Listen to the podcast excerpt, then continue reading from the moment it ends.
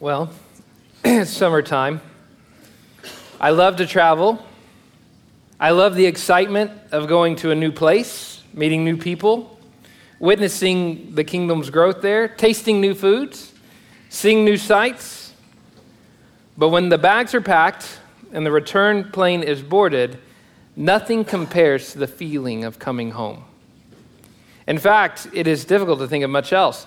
The moment I've settled into my seat on the plane, my mind often try, oftentimes drifts into what it's going to be like when I come home, when I finally get there. How nice it will be to hear my crazy kids scream, Daddy's home, as they rush me. How great it will feel to hold my wife's hand as we swap stories on the back porch. How fun it will be to sit around the dinner table again with a home cooked meal, right? Just something I'm familiar with, something so good and tasty and, and, and something that my wife has poured her heart into, and to hear little voices laughing hysterically at my dad jokes. It's in the midst of these daydreams in this little plane seat that I often find myself staring at old pictures of my wife and kids. As the anticipation of my homecoming grows, so does my homesickness. I just get increasingly homesick the closer I get to home. And sometimes it's so strong that any type of delay, cancellation, or layover feels like absolute torture. Sometimes I look at the plane itinerary and I just think I'm going to have to sit here for four hours in this airport. And it's the last stop before I get home. I'm going to be sitting here for four hours wishing I was there. And then the moment finally comes. The last plane is boarded. I go to the baggage claim. I pick up my bags. I hop into someone's car, pull into the driveway, I knock on the door, and I'm greeted by sheer, loud joy on the other side. For a Christian, life is like one long journey. We are travelers through that are, are walking through a dark world filled with all kinds of suffering, all kinds of disappointment, all kinds of distress. And that is why the Psalms of Ascent is so good for us to read. These Psalms are like pictures of home that we can pull out when needed and daydream about what it will be like when we finally get to God's city. They sustain us when we deal with the turbulence of suffering and anxiety. They stir up our longings and anticipation for the family dinner that's still to come. They give us imagery that help us imagine the joy that awaits us. So think of each one of these Psalms as these wallet sized photographs of home, of your Father, of your God, of the city that you're heading to. And so we should study the Psalms of Ascent. What a perfect time to study the Psalms of Ascents this summer. Because we, like the Israelite pilgrims of old, are homesick for our place, our true home, a heavenly Jerusalem where our God dwells with his people. Okay, so hopefully you feel that homesickness stirring up. It's a good thing to be homesick. It's a good thing to be homesick when it comes to the home that we have with God. The Psalms of Ascents, you may not ever have ever heard that term, but if you pay attention to the little superscriptions up above, some of those are actual original to the original psalm. So, like a Psalm of David, if you read that, that, that was actually written in the original language. The Psalms of Ascents were actual, the actual titles given to these psalms when the writer put pen to paper. The Psalms of Ascents, or the songs for going up, begin in Psalm 120 and they end in Psalm 134, and they form a bit of a psalter within the psalter. There's a collection of them. They're all titled the same. And in essence, these psalms are road trip songs. It's time to go on a trip, pull out the road trip songs. Time to go to Jerusalem. There was annual pilgrimages. It was time to go to the temple. And so these were the songs that they sang. Now, throughout the later Old Testament, to go up or to ascend refers to going up and out of exile and returning to the promised land. the image of ascending, this, this idea of the songs for going up, may be due to the fact that Jerusalem sat on a hill. If you know anything about the geography of Israel, you know it's surrounded by valleys, and Jerusalem is built on Mount Moriah. It's built on a mountain. And literally, to get from the valley to Jerusalem, you have to go up. You're going uphill in this journey. And on top of that hill, on the highest point of that hill, sits the temp- Temple Mount where the Lord dwells. And so, as they're traveling to the temple, they're literally going through these deep valleys that symbolize their suffering. And they're going up hillsides and finally up the temple steps. And the further up they go, the further they get, the closer they get to Jerusalem, the closer they come to God's city the place of shalom, the place of peace in God's presence. Now, reading through the Psalms, you may be wondering what in the world they have to offer you. There's a number of themes to keep your eyes out for. These Psalms have a little something for everybody. We see a lament in these Psalms caused by suffering. So, if you've ever suffered, if you've ever seen the brokenness of this world, these Psalms have something for you. We see a desperation for God's deliverance. We see trust in God's preservation. And perhaps most potently, we see homesickness. We find out and we learn how to be homesick for God. And it's this homesickness for God that characterizes these Psalms and makes them appropriate for us as spiritual pilgrims. As we delve into these Psalms, we can imagine ourselves marching alongside these ancient Israelites steadily going upwards, steadily going uphill, marching through valleys and up mountainsides with our eyes looking up to the exalted city where we will find rest, restoration, and peace. Real, potent peace. Joy, strength, comfort in the presence of God. So, these Psalms hopefully will teach you how to hunger. These Psalms will hopefully teach you how to thirst. You see, sometimes we think that we've already made it home, and these Psalms remind us we have not yet made it home, that there is a homecoming still to come that there is a great arrival that we're marching closer and closer to. So these, these Psalms, appropriately dealt with, give us a glimpse into what's to come, but they stir us up to want it more and want it more. The greatest danger facing the church today, I will, I will put my five years worth of paychecks down on it. The greatest danger facing the church is not any kind of ideology outside of the church. It's not political rivals. It's not differences of opinion, it's not different people. The greatest danger facing God's people today is that they do not want Him as they should. They do not have a homesickness that characterizes them as pilgrims.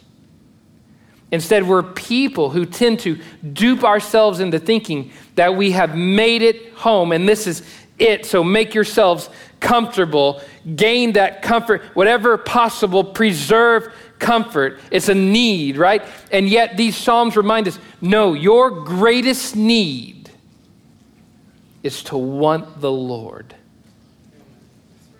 The greatest danger facing you right now is nothing outside of yourself, it is a lack of desire and craving for the Lord. Imagine how weird it would be for a father or a husband to be gone for many, many weeks.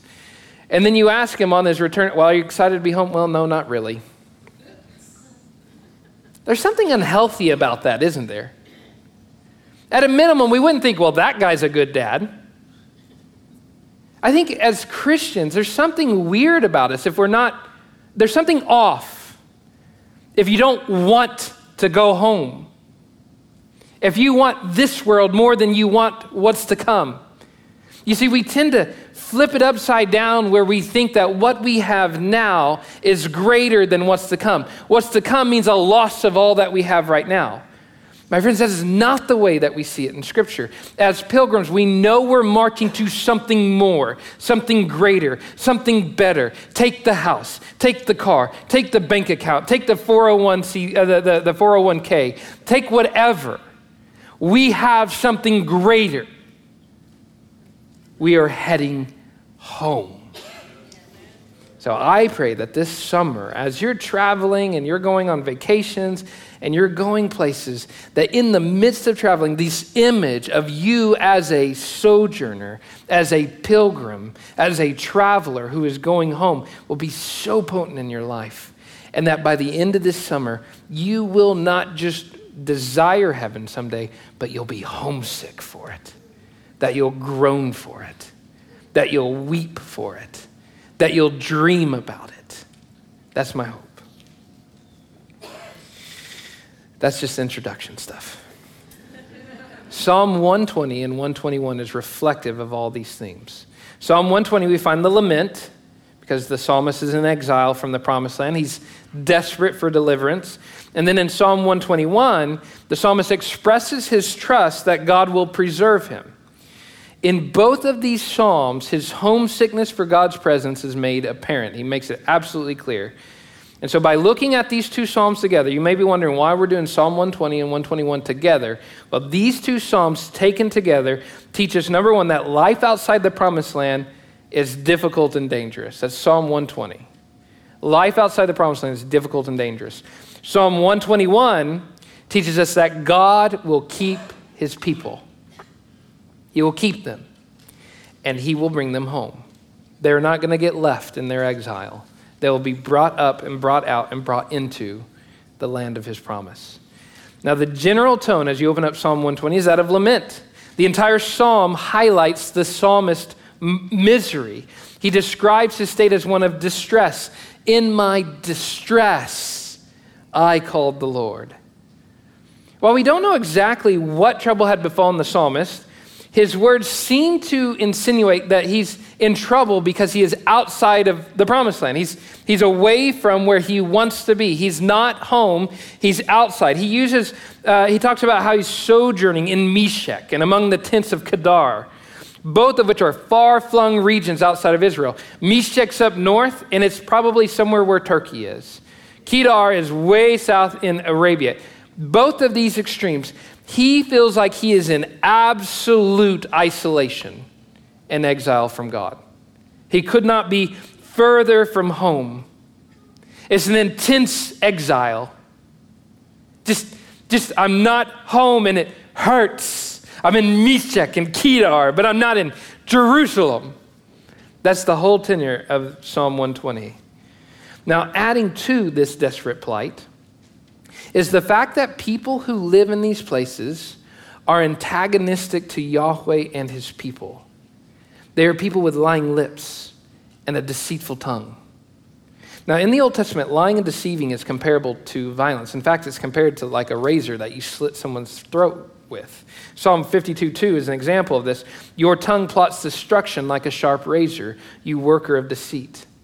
So, not only do the people of Medar uh, Medar, Meshech, and Kedar destroy others by deceiving them, they're also warmongers. They want war. He wants peace. They hate peace. And though the psalmist continues to advocate for peace, they want war. So he's living among these people that are deceptive, they're liars, they try to destroy others and kill others in that way, and they want war. Let's fight. That's their whole chant fight, fight, fight. Can you imagine living? that's high school, right?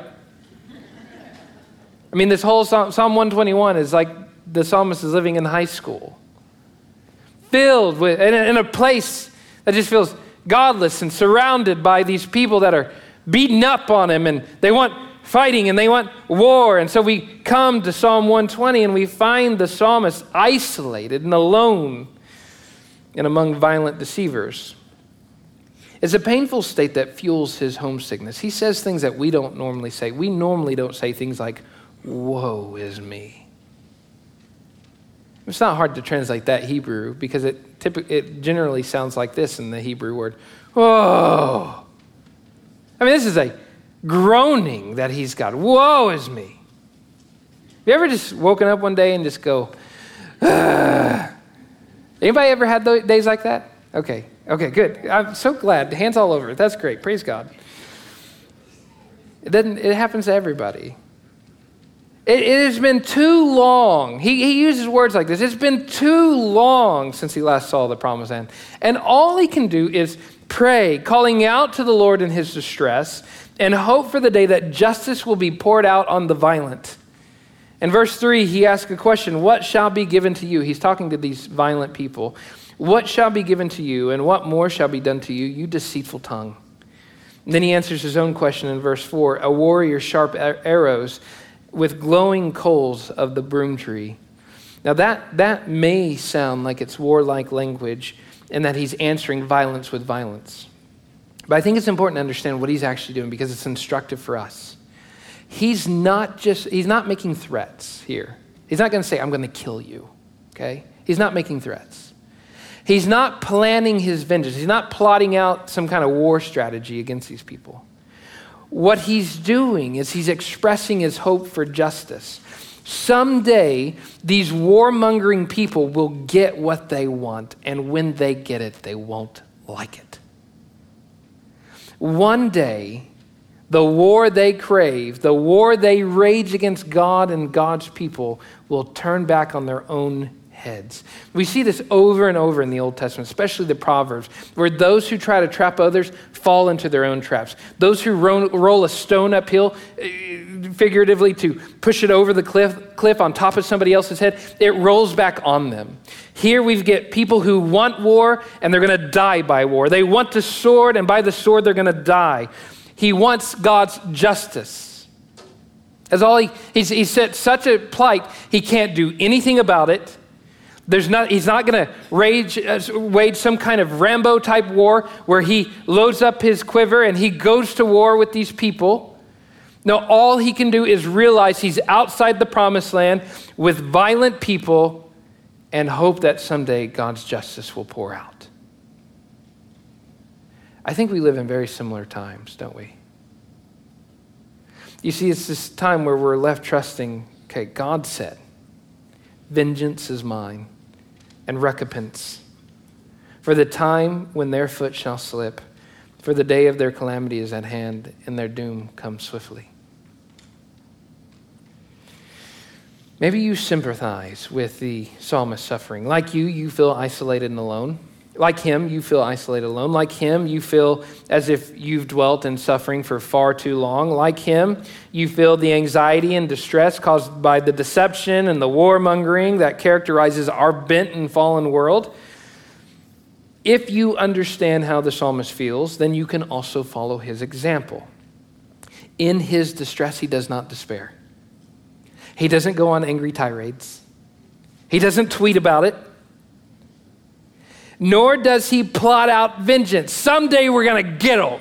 He doesn't do any of that. He simply calls out for God and puts his hope completely on God doing what only God can do. God is the righteous God. God is the righteous King. The God who is righteous will do what is right. He will repay. This is the God who will not leave his afflicted, suffering, persecuted people unavenged. He is the God who is good. And so we cry out, just like the psalmist did, as, as Christian pilgrims.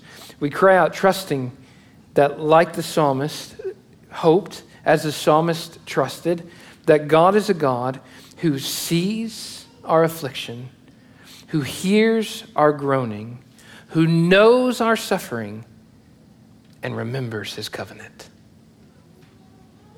Do you trust that? Whatever you may be going through, whatever fears you may be facing, do you trust that God is the God who hears, sees, knows, and remembers? That He is the God who answers your suffering, is there in your suffering. You see, life in the valley of exile is always going to be full of grief. You are going to bury loved ones. You are going to have to face the doctor. You live in a world where life insurance is a necessity. You are going to die and suffer. And yet, like the psalmist, we are pushed by Psalm 120 and 121 to trust that no matter how far out, how far we live outside of the promised land, how far we live into the valley of death, that God still is near enough to hear our cries for salvation. You see, he feels like he lives in Meshech and Kedar, and yet God, who, who is said to dwell in Jerusalem, hears him. He cries out from Meshech, knowing that no matter what the distance is, we're talking about this huge distance that would have taken years to travel this distance, that even then, God still hears. Do you live in this moment where you realize you are living in valley of suffering, valley of hardship, and yet as deep and as far away as you might feel from the land of promise, God is still actively hearing, seeing, knowing, and remembering? No matter how far into exile you feel, God is there. Even there, especially there. And so we live in this exile, and yet we hope in God in this exile, and that's essential to our walk as pilgrims. We live simultaneously in distress and hope. Don't listen to the falsehoods that say that the Christian life is only hope, only good, only joy, and that whatever you do, you're only going to get that. No, you are people who live in both distress and hope simultaneously. In his poem, Bittersweet, George Herbert depicts our present paradox. Apparently, he was going through something bad at the time. And here's what he writes I will complain yet praise. I will bewail, approve. And all my sorrow, sweet days, I will lament and love. For the psalmist, we learn how to lament and love. From the psalmist, we learn how to lament the suffering, lament the distress, to cry out, to allow the pain to bring us to groaning for God. And at the same time, we also grow in our love of knowing the Lord, of having Him as our God. We can grieve and mourn, but we do not grieve as those who have no hope. We are at the root of our very being people who hope in God at every single turn. No matter what we face nuclear war, economic disaster, cancer, death having to wear a stupid t shirt on Father's Day, whatever it is, we are people who hope in God. Every single one of us. And so it's to this hope we now turn in Psalm 121. You see, Psalm 120, left on its own, this is why I couldn't just leave us in Psalm 120. It would have been fine if we ended in Psalm 120 because it points us forward. But Psalm 120, read on its own, leaves us in the valley outside the promised land. But Psalm 121 lifts our eyes to the hills, to the promised land, from where salvation comes. Now, despite his bleak exile in Psalm 120, the psalmist describes hope in Psalm 121. I lift up my eyes to the hills. From where does my help come? My help comes from the Lord who made heaven and earth. Now, the hills that are mentioned here in this passage are not just generic mountains. The hills is probably referring to the hill, the mount of the Lord, where the temple sits. We see that in Psalm 87, verse 1. Rather than becoming fixated on Meshech and Kedar, rather than becoming fixated on all this danger and problem and all the people he lives around, the psalmist looks beyond all of that and sees where the Lord sits enthroned he looks to where the Lord sits enthroned. He knows that help and salvation can only come from one place. Now, this singular focus on the help from the Lord is instructive. And this is where I kind of hope the conviction gets turned up a little bit. My friends, I need to hear this. Whatever I'm about to say, I just want you to know I desperately need this. I'm a husband, I'm a father, I'm a pastor, which means one thing I worry a lot. A ton.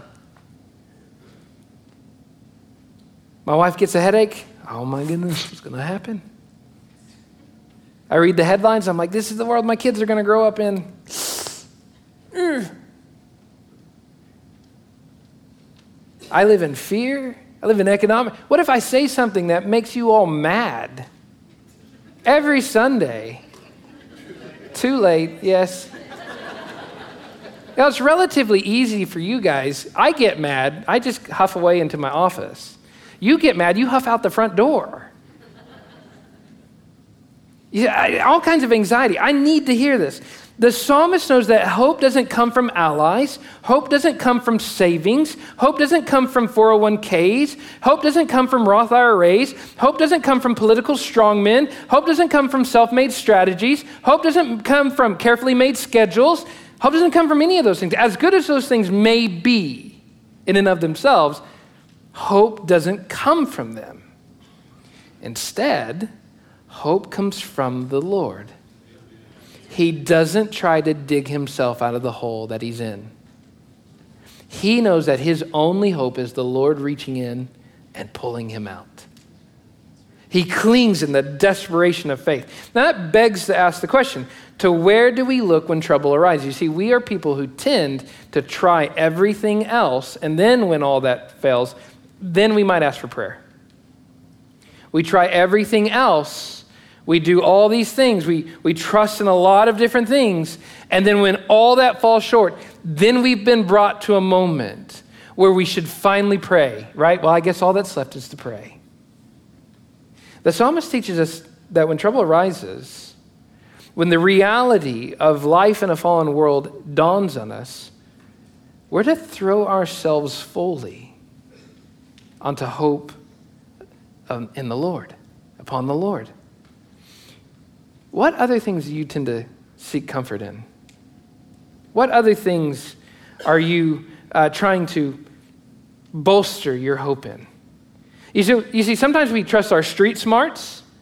Sometimes we trust our popularity. Sometimes we trust our financial savvy. Sometimes we trust physical power. Other times we put our hope in political power. We think at somehow, some point, one of these things will get us out of this.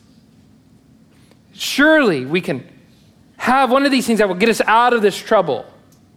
How do we know that God's promises will still be kept when economic recession hits? How do we know that we will live in a renewed and restored world when countries are threatening to lob nuclear weapons at each other? Oh, surely somebody will step up and negotiate peace. Oh, don't worry about the economic recession. I've got all my savings. What all do we put our trust in first when it comes to trouble? You see, there's something unhealthy about it. And, and just as a warning, the Lord has a way of knocking out crutches out from underneath you. So that when you fall, you fall on Him. He has a way of doing that. He did that to Hezekiah. Hezekiah said, Oh, we've got Egypt as our ally. We have fortress cities and we have gold. What more do we need? Sennacherib comes, kills the Egyptians, destroys the fortress cities. Hezekiah tries to pay him off by sending the gold outside the city. Sennacherib says, Thanks, we're still going to kill you. And so Hezekiah is like, It's all gone. And Sennacherib even makes fun of it. Who are you going to go to? Your God? You don't have allies, you don't have cities, you don't have money. Who are you going to go to? Yahweh? Well, he goes to Yahweh, and in a single night, 185,000 Assyrians die.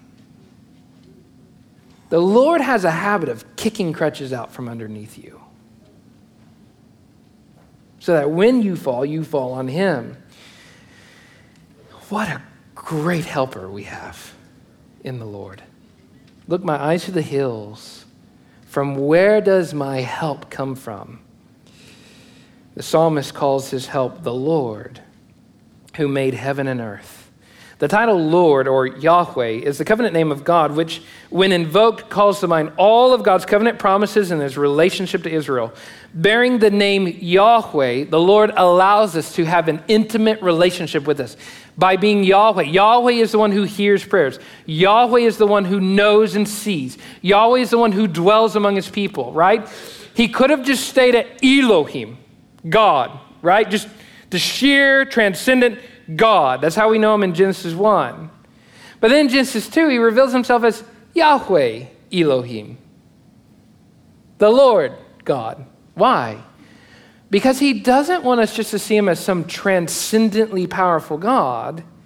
He wants us to see him also as the relationally intimate Lord, the one who comes close. He reigns over the Milky Way, he sits enthroned over Orion's belt.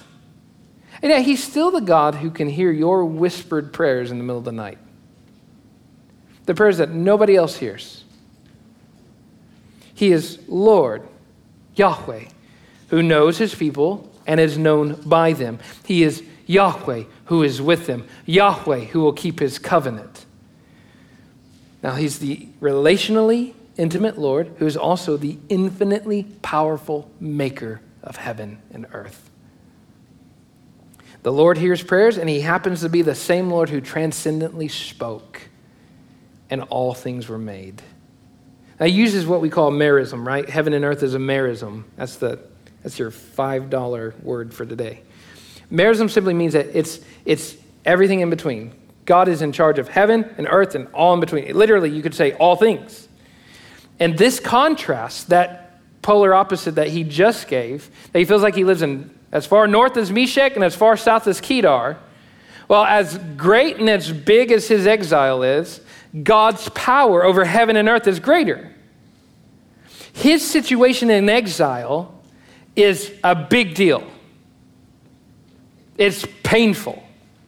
It's great, huge, massive, the most hurtful thing he's ever lived through. And yet, the Lord's power as creator is even greater. He's the Lord who made the heavens and the earth, whose power exceeds even over his exile. And he looks to that God, the God who is over all things, powerful over all things, who simply speaks a word and he demolishes kingdoms and brings down kings and exalts presidents and, and lowers presidents and wipes out societies and moves the ocean and builds nations. That God who's transcendent over all is the God who knows what your heart is groaning for, even when you don't. Not just taking your collective, your heart as an individual. He knows you There may be things you don't want to articulate to anybody else guilt, fear, frustration, worries, anxieties, whatever it is.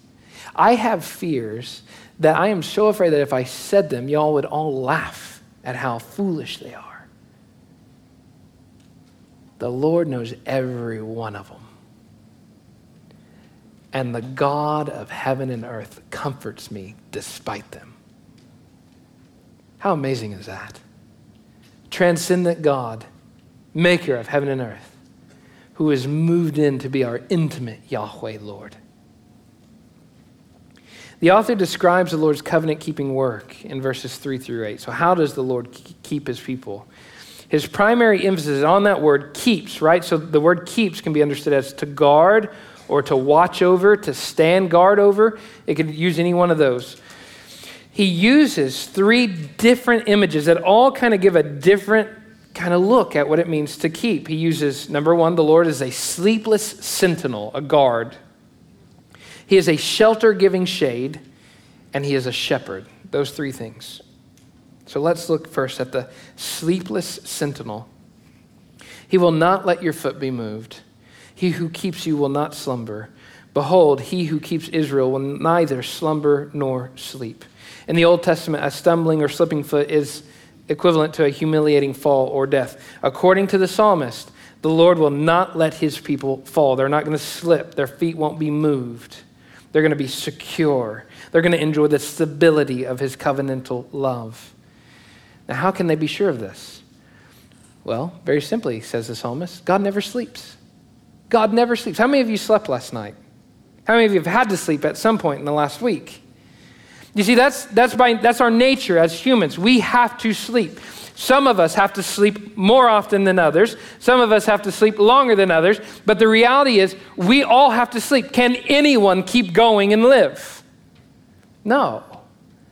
But it is characteristic explicitly of God that he needs no sleep. God doesn't get shut eye. God doesn't lean back on his throne and say, I'm going to take a little cat nap. He neither slumbers nor sleeps, doesn't take a nap, doesn't take a long, deep dive into a REM cycle. He's never unconscious like you or I. I go to sleep, I'm unconscious. You could break into my house, and there's a 50 50 shot I might not wake up. I'm completely vulnerable at that moment. I can't protect my kids that well. I can't protect my wife that well. I can't, I, am not standing guard at that moment. I am literally at my most vulnerable state when I'm asleep. Also, my most grouchy. But the Lord never sleeps, He stands watch over His people. Have you ever thought of how amazing it is that you can close your eyes? Because God never closes his. Wow. You know, David was about to be killed by Absalom and walked out of the city. And the amazing part of the story is David gets out of the city and he laid down and slept. Why did David sleep? Because he knew he could. He slept as a powerful statement that the Lord was wide awake. My friends, I don't know what keeps, gives you insomnia at night. You can sleep. It's Father's Day, so naturally we need a Narnia reference, right? One of the greatest gifts that Aslan gives to people who are in stress or in trouble or even are facing consequences for themselves is he just you just hear it in this low roar sleep and he breathes on them sleep. And they sleep. And they rest. My friends, you can sleep because the Lord does not. Second, he's the shelter giving shade. The Lord is your keeper. The Lord is your shade on your right hand. The sun shall not strike you by day or moon by night. I don't know if you've ever been to Israel, but if you're in Israel during the day, it is hot, okay? Sun beats down on you. In fact, one of the greatest dangers during the day is the sun. You can burn alive out there, okay? You can, you can die, you can be scorched, you can get such severe sunburn. It is a dangerous thing to be without shelter in the middle of the day in Israel. But the night, is equally dangerous. They have jackals, they used to have lots of lions, big lions out in the desert. They had all these predators, they had raiders, they had thieves. So night was just as dangerous. And yet the psalmist says that the Lord is your shade. That, that same word can be translated as your shelter. He's your shelter that doesn't let the sun scorch you or let the wild beasts get at you in the night. Between you and the sun stands the Lord. Between you and the wild beast stands the Lord. You sit in his shadow, according to Psalm 91:1. He who dwells in the shelter of the Most High will abide where? In the shadow of the Almighty. Can you think of how cool it is that we have a God that need not physically impede danger? All we need to do is rest in his shadow. My God's shadow can beat whatever danger the world faces at us. That is a powerful God. He need not move a finger, need not move a hand. His shadow's enough. Resting in the cool, reviving breeze under his shadow, in his shade, able to live and breathe in his protection. He is our shelter. Then finally, He is our faithful shepherd. The Lord will keep you from all evil, He will keep your life. The Lord will keep your going out and coming in from this time forth and forevermore. Now, when He says keep you from all evil, obviously the psalmist is not saying He's going to keep you from suffering. The psalmist, as he's writing this, just wrote of suffering in Psalm 120. But what he is promising is that evil won't come from that suffering. Evil won't come. Evil is another word for disaster or destruction. It's not going to undo you. Does that make sense? When you suffer, you're not just going to be wrecked. According to Romans chapter 8 verse 28, God works all things who are called to his purposes, that's believers, for the good, which means that even cancer, which He will allow us to get, even sickness, even heart disease, even job loss, even empty bank accounts, even economic recessions, even war are instruments to do good for us. How so? Well, they draw you near to the one who's in the universe that you need. What a great thing. Is it really a curse or a bad thing if something drives you closer to God? Even death itself. Death itself is nothing more than the, than the wagon that takes me to the Lord.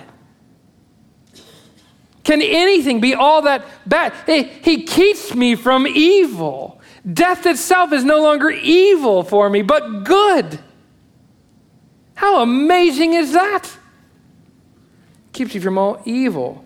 Why? because he's the Lord who's with us in our going out and our coming in. That's shepherding language, right? The sheep go out, the sheep come in. He watches over us as we go out and as we come in. He's a good shepherd who makes even our suffering and affliction work for good and for his glory. The psalmist says, He lifts his eyes to his hills from where his help comes. His prayer was eventually answered, you know. When Mary received the good news that she would give birth to the Savior, she praised the Lord, saying, He has helped his people, Israel. He has helped. Jesus is the help from the hill. Jesus is the Son of God who, in great love, came as shepherd, took on flesh, died so that the sheep could live. He even experienced exile like you. Hebrews chapter 13, verse 12 says So Jesus also suffered outside the gate. What is that referring to? Well, outside the city, outside the place where God dwells. He suffered outside the gate in order to do what? To sanctify his people through his own blood. He went to Meshech and Kedar with us and for us so that he could bring us into Jerusalem. He died. He knew the bitterness of life outside the land of peace. Then he spoke of peace, and yet everybody else wanted war. He received destruction, he received the evil, and died at the hands of lawless men. Why? because he is the help Psalm 121 prays for. He's the sentinel who never sleeps. Jesus has a full body in heaven. He's fully man, just as he's fully God. And yet, he's the only man in all the universe who never sleeps. He sits on his throne in watchful guard. He's a shelter giving shade. He's a shepherd who laid down his life for the sheep. He died, he rose again, and he ascended. My friends, that ascension part is so important because when, when Jesus went up, he did so so that we could go up with him. So we can pray these Psalms of Ascents as our own because we are ascending as the Lord ascends. The Lord sits at the right hand throne of God, and guess who sits in him, with him? According to Ephesians 2, it's us. We are seated with him in the heavenly places. He went up so you could go up. What do we do then with all this? Two applications, very brief. Allow yourself to be homesick. You're not homesick enough. Allow yourself to be homesick.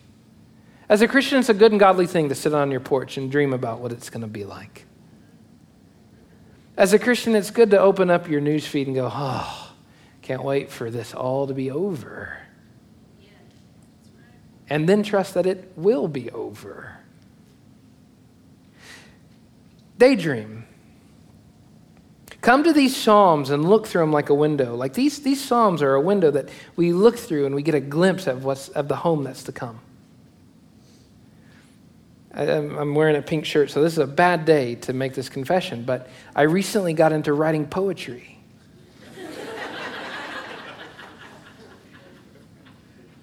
I'm going really far out there, I know.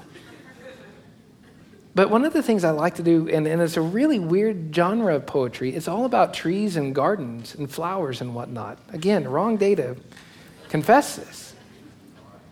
But I've realized that there's a deeper beauty that we miss. There's, some, there's a beauty infused in this flower and in the trees.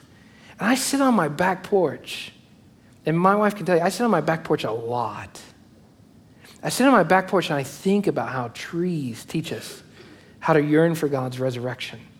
You know, trees, they go through that same transformation you and I do. They weather it out, they're scorched by the sun. There's a point in time where the leaves fall and they, the tree dies in a sense. And yet it doesn't die. How, how, how is it true that he who dies will never actually die? How does Jesus, well, just like a tree, it dies, but it doesn't die. The root lives. And guess what? When spring comes back, boom, brand new tree.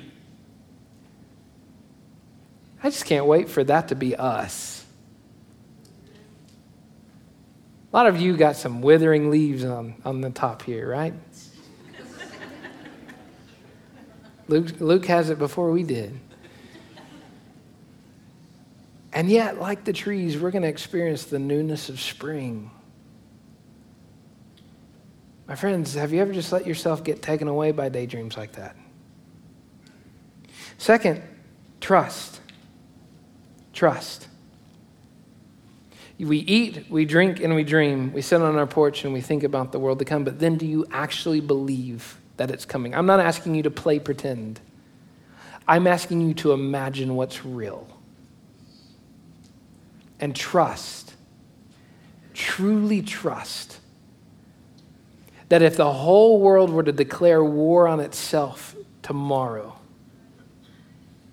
that if bombs were to start going off, people were to start shooting, cancer tumors were to start showing up on MRIs, graveyards are being filled with your family, trust that you and all who are His will make it home. We pray in that trust today. Father God, we thank you for your love and your grace. We thank you for the goodness of your promises. We thank you for the life that we have, that though we're in the valley, we also, Father, are heading home. We're ascending up the mountain to you. So help us, Father, trust in that today. We pray this in your Son's name. Amen.